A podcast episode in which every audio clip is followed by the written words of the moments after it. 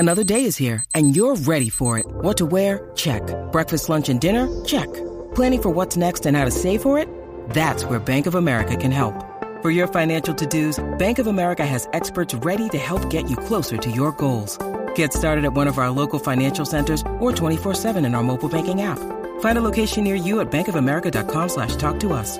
What would you like the power to do? Mobile banking requires downloading the app and is only available for select devices. Message and data rates may apply. Bank of America N A, member F D I C.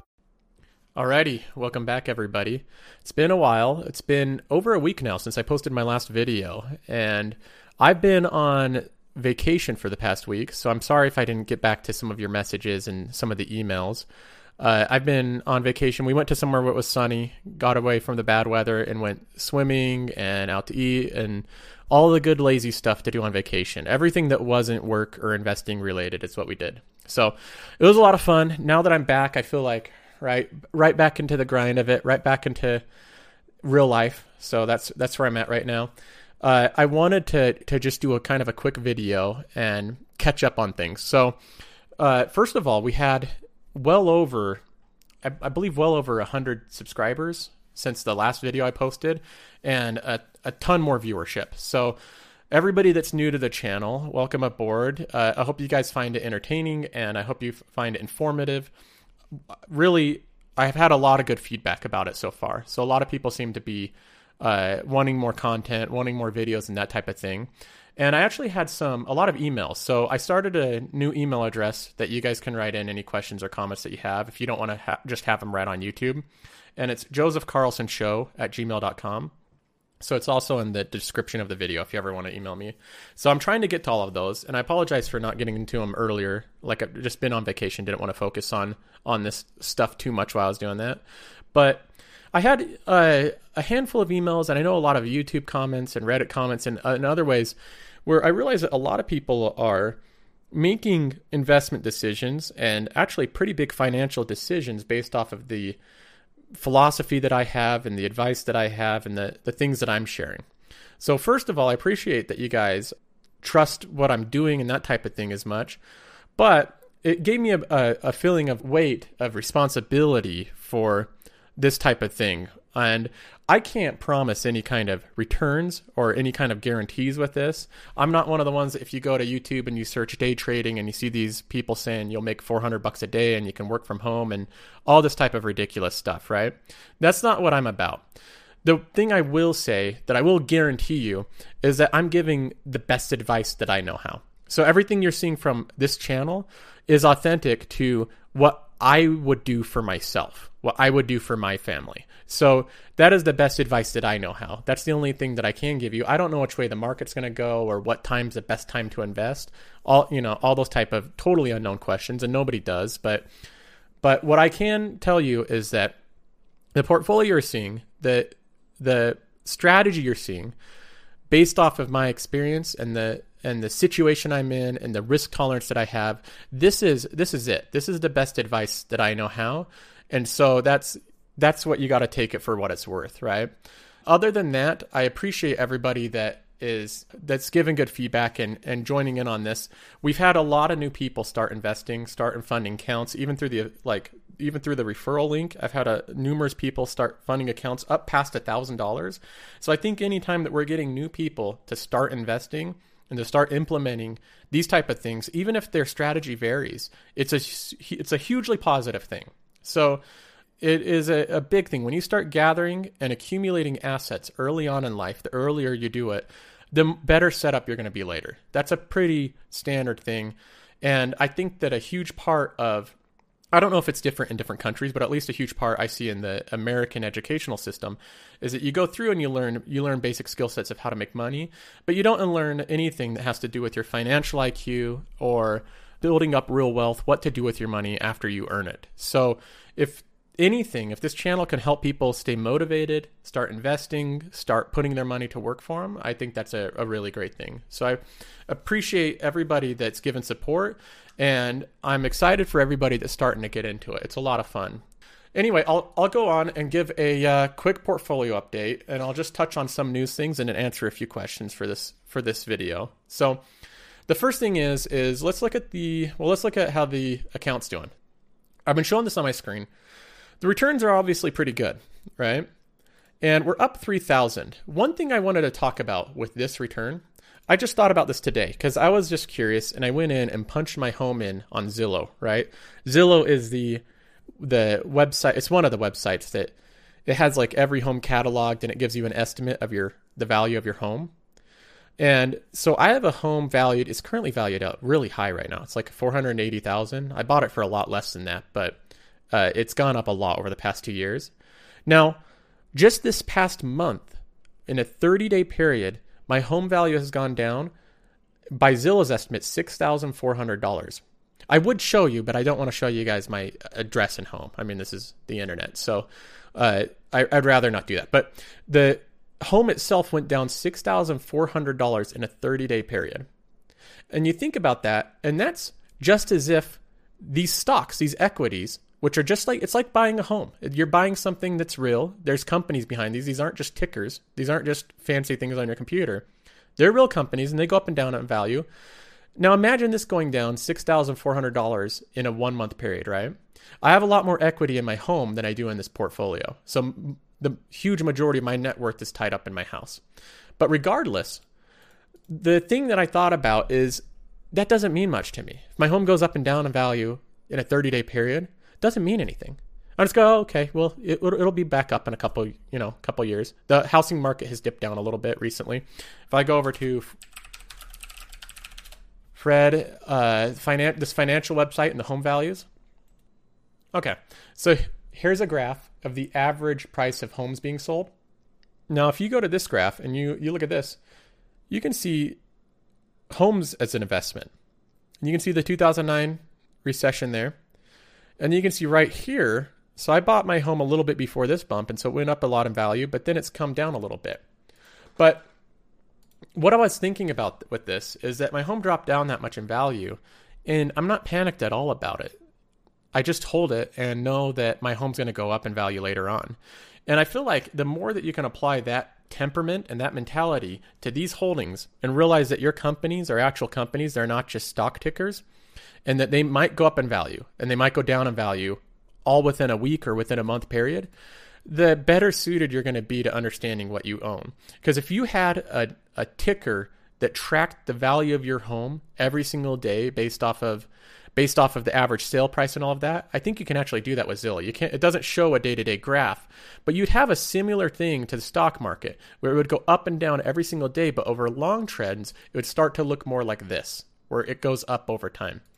And and I think it's I think it's wise for people to look at their investments as if they're real assets and real companies, and just keep that in mind when you're when you're doing this. Don't get too wrapped up into the day-to-day on it. Other than that, let's look at the week view.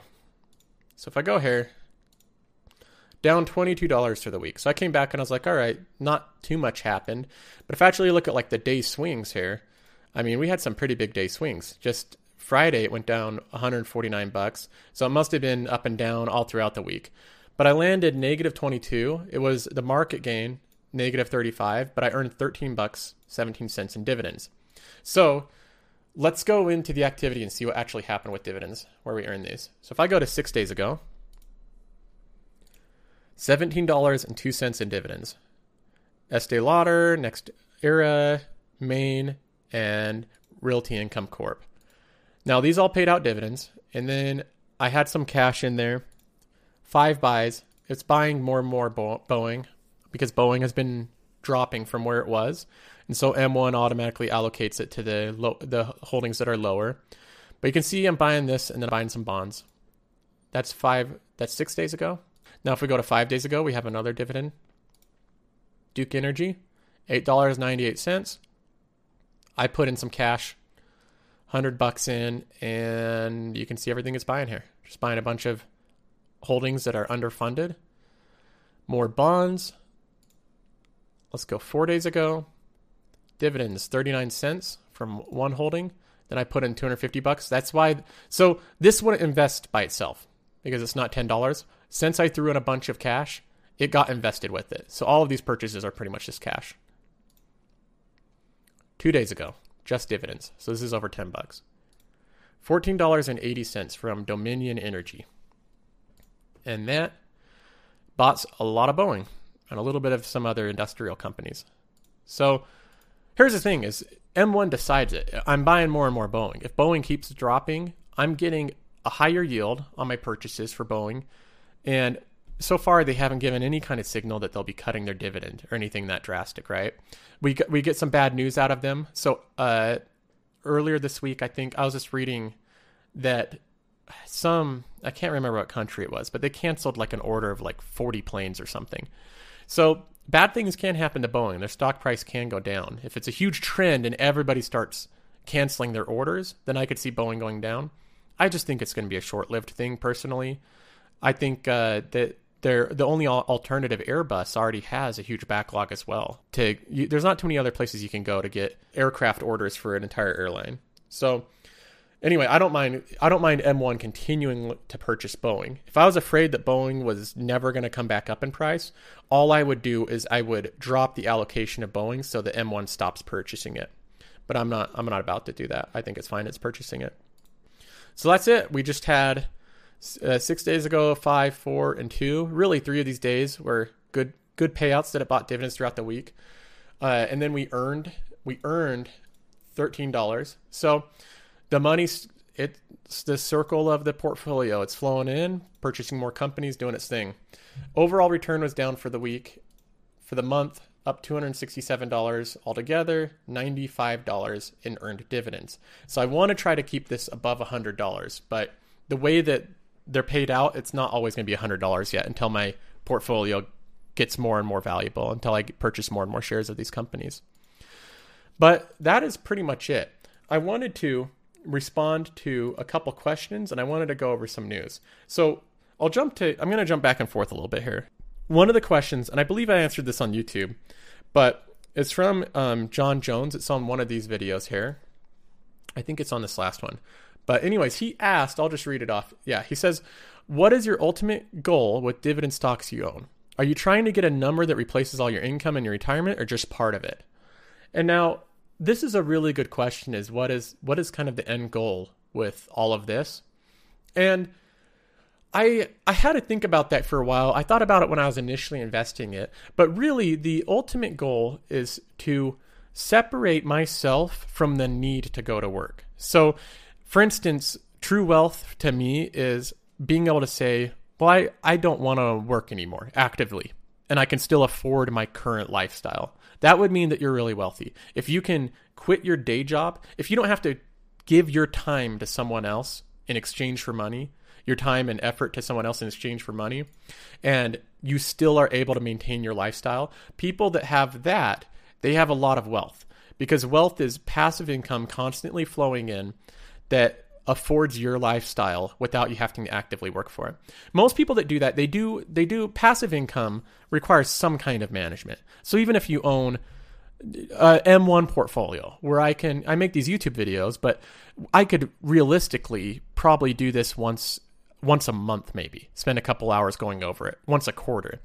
So that's pretty passive. If I had enough money in my M one account, if I had a few million in it, I could afford it. I could afford everything I want and not ever have to go into work just by the yield. I'd never have to sell anything in the account. Now, you can do that through apartments. Uh, rich people do it through all sorts of ways. They own businesses and they take out business withdrawals from it. So they kind of pay themselves from the business, but they're the owner. They hire other people to manage it and C E Os to run it. Realistically, what I want to do is I want to slowly move myself away from having to actively work. Doesn't mean I'm not going to actively work, but I want my active work to be one hundred percent based on just passion, what I want to do, what I want to do with my free time, the type of constructive things I want to do. And beyond that, I, I can still have money flowing in otherwise. So that's kind of the dream. The thing I like about dividend portfolios is it's not all or nothing. It's not like you have to get to that point where everything's paid for and then you start withdrawing from your portfolio and living on it like you would with capital appreciation. With dividends, if I had if I had five hundred thousand dollars, right, and I was getting five hundred, six hundred, seven hundred a month or whatever based on the current yield and the, the cost of the yield, now I would be able to separate myself partially from that. So expenses that I ha- would have that would normally be five hundred, six hundred bucks, I could just cover those completely with passive income. So I like that with dividends, you can gauge exactly where you are from shifting over from your normal work to having your life funded without having to work. The greatest goal, the best goal, would be to have it so that I can just do everything with my lifestyle that I want, that I'm already doing with my active income, without having to work for it, without having to actively work for it. Realistically, even if I got to the point where it just covered my base expenses, my mortgage, my utilities, and insurance and gas for cars and some basic groceries, that would be great. By the time I do get there, I might pay off my home early and, and get that mortgage out of the way. If I got that mortgage out of the way, then my biggest expenses just being insurances and utilities and, and food, that would be a lot easier for my dividend portfolio to cover. So that's kind of the two-part goal, is to pay down my mortgage and have my dividends cover the base cost of living. Even if I had the base cost of living covered, I'd feel pretty financially free. That's a long way to put it, but yeah, I really like dividend portfolios for the fact that once you get to a certain point, you can just fund your lifestyle indefinitely with the yield of your portfolio. Now, beyond that, I had another question here that was, let's go down to this one. So Hans Egert says, could you make a video or even just a list of where you show what videos, articles, books you use to jump into investing? I'm new to this game, and I want to be as knowledgeable as possible going in. I appreciate you. Well, thank you, first of all. I'm glad uh, that you're getting some use out of the things that, that I'm sharing. Now, I'll tell you some of the things that I got into it. My dad first gave me a book on investing called One Up on Wall Street. Let me look it up here. Here's a book. One Up on Wall Street, and it's by Peter Lynch. Here's what it looks like. This book is a pretty awesome book on investing. Now, I don't follow everything he does perfectly. He's he's definitely based off of buying good growth companies. But I don't, my strategy, I'm not saying it's the my way or the highway. There's no other good ways of investing. I've read lots of books and lots of different investing styles, and I stick with my dividend growth investing style because it really fits with my personality and the goals that I have. But he gives a lot of good, valuable information. Peter Lynch is probably one of the best investors to ever live. I know that a few investors get all the acknowledgement, like Warren Buffett gets all the acknowledgement, but Peter Lynch, he ran the Magellan Fund from Fidelity, which was a mutual fund, but he, he ran it similar to like a hedge fund where he just buy as many companies as he wants, and he would actively go in and buy ones that he thought were undervalued, and he shows how he did diligence, all the uh, qualitative research on different companies, and really try to evaluate th- their their future and the products that they sold and all the different things that he looked at. Really opened my eyes to all the things outside of the just numbers part of it. So he didn't just look at P E ratio and their debt. He looked at tons of other factors of qualitative research, and that's where it opens your eye. So that's what you can do with even dividend companies, is apply a lot of the things from this book. But One Up on Wall Street's great. Uh, Peter Lynch, he... He pretty much doubled the market average. So what the S and P five hundred was returning, he doubled that for about twelve years straight. And I mean, that was average, was doubling it for that long. So that's not a mistake. When you double the market for twelve years, the whole time that you run the fund, that's not that's not a fluke when you're doing that year over year. So he's an incredibly smart investor. And one of the things I love about him is he also goes totally against the whole idea that the individual investor has no chance except for just investing in index funds. He says that the individual investor, the, the private individual investor, has a lot of advantages that big institutes don't have.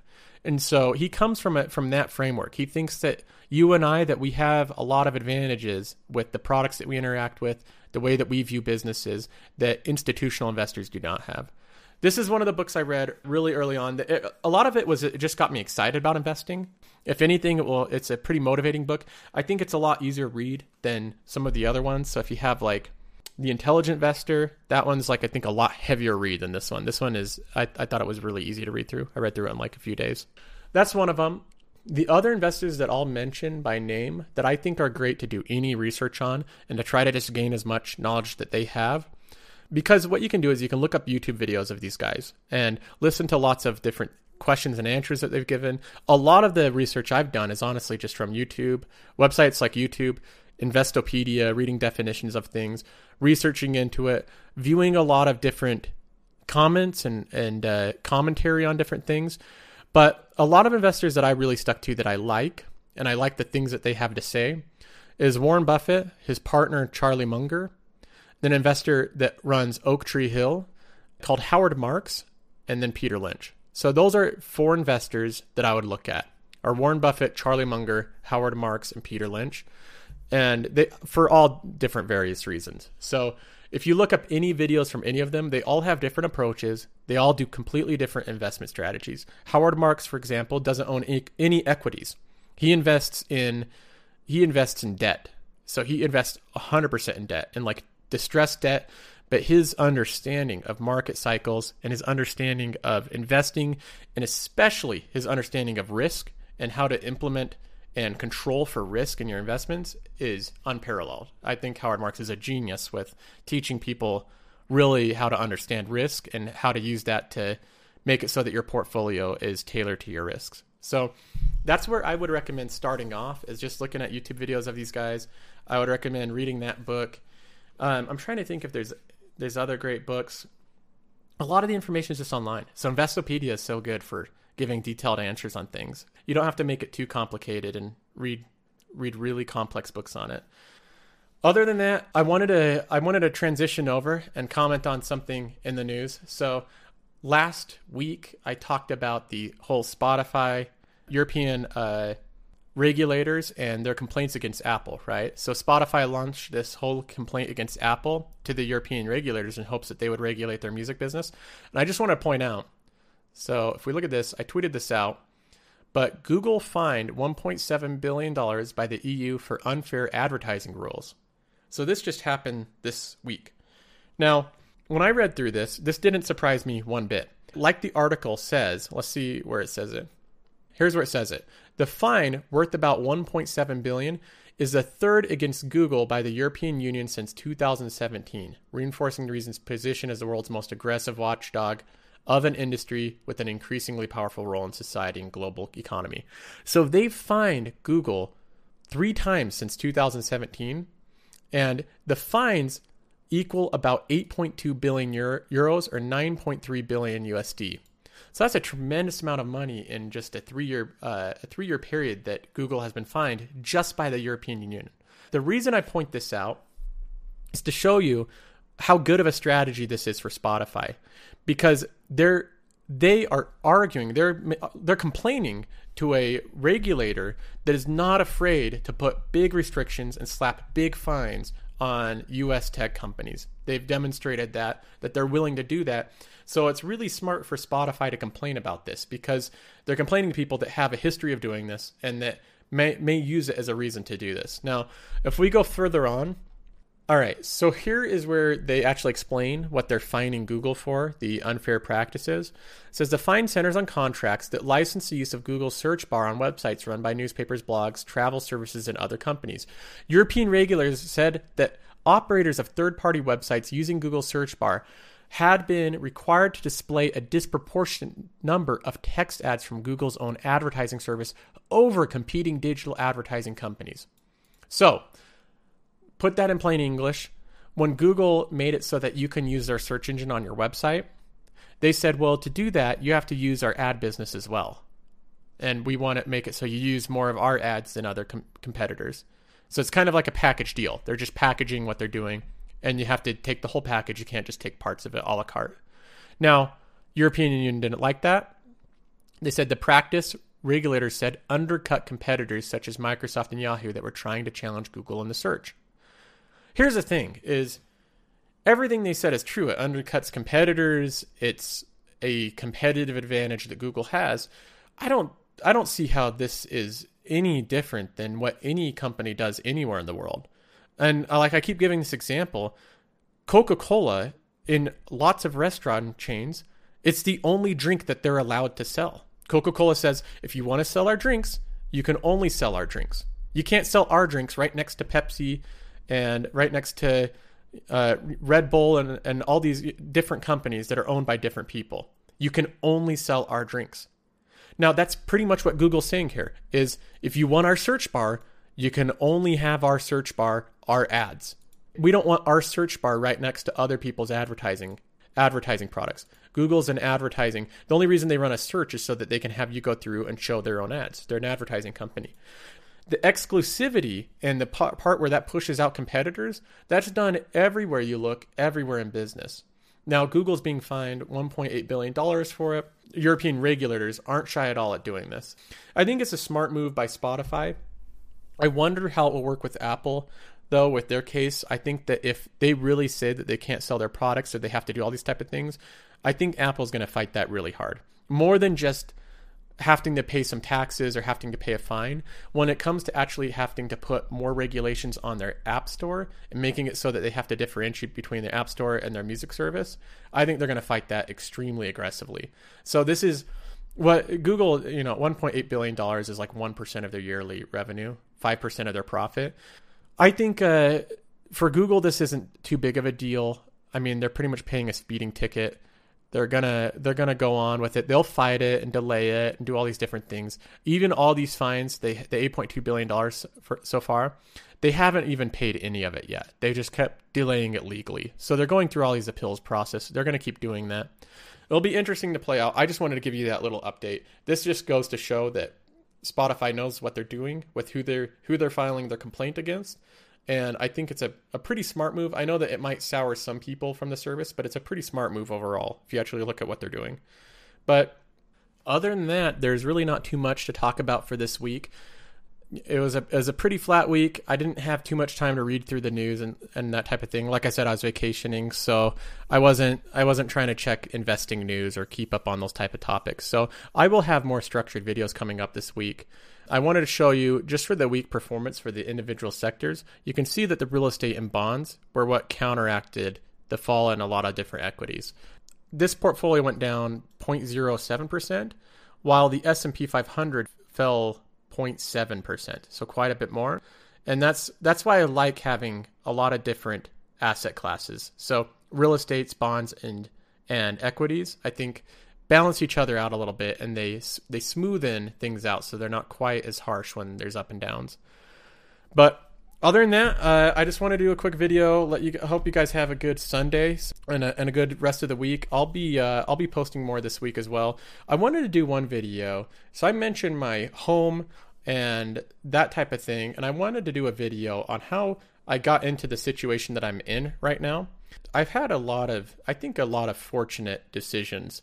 I'm not going to say all of it was was just based off of knowledge. Some of it, some of the things that happen are, you know, there's a lot of luck involved with it as well. But I'm going to do a video on how important savings are.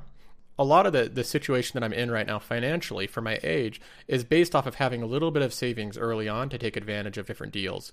And if you don't have that savings, you can't take advantage of the deals. So I want to do a video on that, of how I built up my net worth, because what you're seeing is one part of my overall net worth. This is just a uh, investment portfolio, but the huge majority of my net worth is in equity in my current home.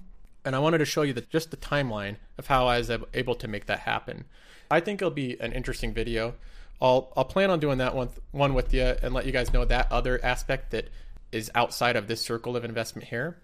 And then I'm going to keep going through. And if you guys have questions, keeping emailing questions and keep answering them on YouTube. Sometimes if I think that other people might be interested with the same answer, I hope you guys are okay with me sharing your question on the videos. If you email me and you don't want your question brought up or talked about at all on the video, just mention somewhere in the email that you want to keep it private, and then I won't talk about it on the video. Otherwise, if I think it's a, a great question or a great commentary that other people might benefit, I plan on using some of these emails and talking about them on this show or some of the YouTube comments too, like I have been. I hope to hear from you guys. I want to hear how your, your investments are doing, where you guys are at. I think investing should be a fun thing to talk about, and finances shouldn't be such a taboo topic. We don't want to have it where people don't talk about it and people don't learn from each other. I think it's a, a, a good thing to share it and do this. I hope you guys have a good week. I will be talking to you soon. We'll see you.